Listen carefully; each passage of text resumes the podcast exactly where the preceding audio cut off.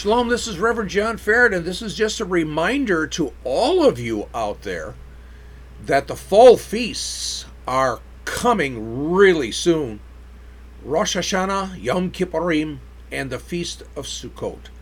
So if you wanted to get involved in a Bible study, to study the fall feasts, and to see how these fall feasts witness and testify of Jesus, it is really easy to do.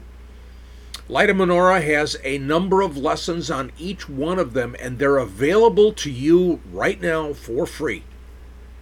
All you need to do is go to the website www.lightofmenorah.org. Remember, menorah is spelled M E N O R A H. www.lightofmenorah.org. All one word, no spaces, no separations. Treat Light of Menorah as one word. And when you're there, you'll come to the home page, and on the right hand side in the upper corner there of the home page, you'll see a little search window.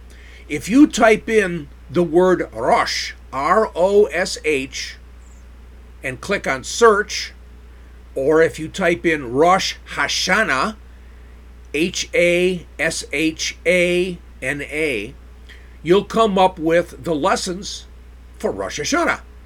And they'll probably be in reverse order, you guys.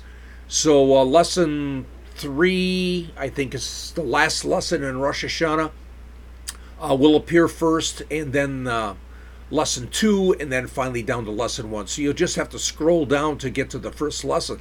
The same thing with Yom Kippurim. You can type in Yom, Y O M, or Yom Kippurim, the two words, Y O M, and then Kippurim, K I P P U R E E M. And again, click on search, and it will give you all the lessons for Yom Kippurim, and the same thing for the Feast of Sukkot, S U K K O T. So get some friends together, uh, start a Bible study group at your church. Uh, join together and use these podcasts. Get your Bible, get your notebooks out, and now you'll have an opportunity for a Bible study on the fall feast that really show how these feasts of God from Leviticus 23 really witness of Jesus and the gospel and our salvation. So, again, wanted to alert you to that fact. They're already there. And may it be a blessing as we enter this season again of the fall feasts. So, I wish you shalom and may you be blessed in your studies as you go deeper into His Word.